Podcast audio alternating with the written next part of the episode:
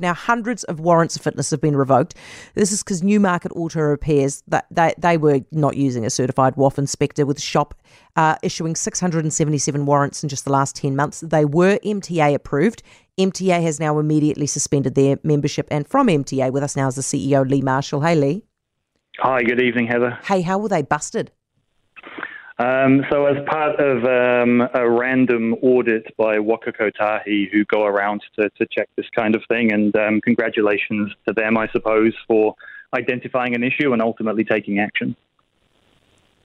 And so, how did they get busted? Just in this audit, they just saw that this guy wasn't wasn't, or I'm assuming guy was not actually certified.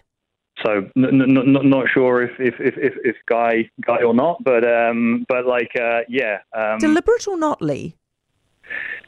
It would appear deliberate, but at this stage, we we, we don't know that. Um, I, I, I, don't think I'm at liberty to, to go into the details as to exactly what the member was doing, but let's just say the requirements are that warrants of fitness can only be issued by an authorized vehicle inspector, and they need to be there and present and doing it. And and, and we we know from Waka Kotahi that this this was not happening. Is nearly seventy warrants a month a lot?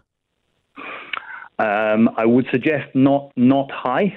Um, it's it's yeah, not a lot, not few. Just a medium range. Okay. Um, what is going to happen to people? Because there will be some people who obviously went there because of the MTA badge. What happens now?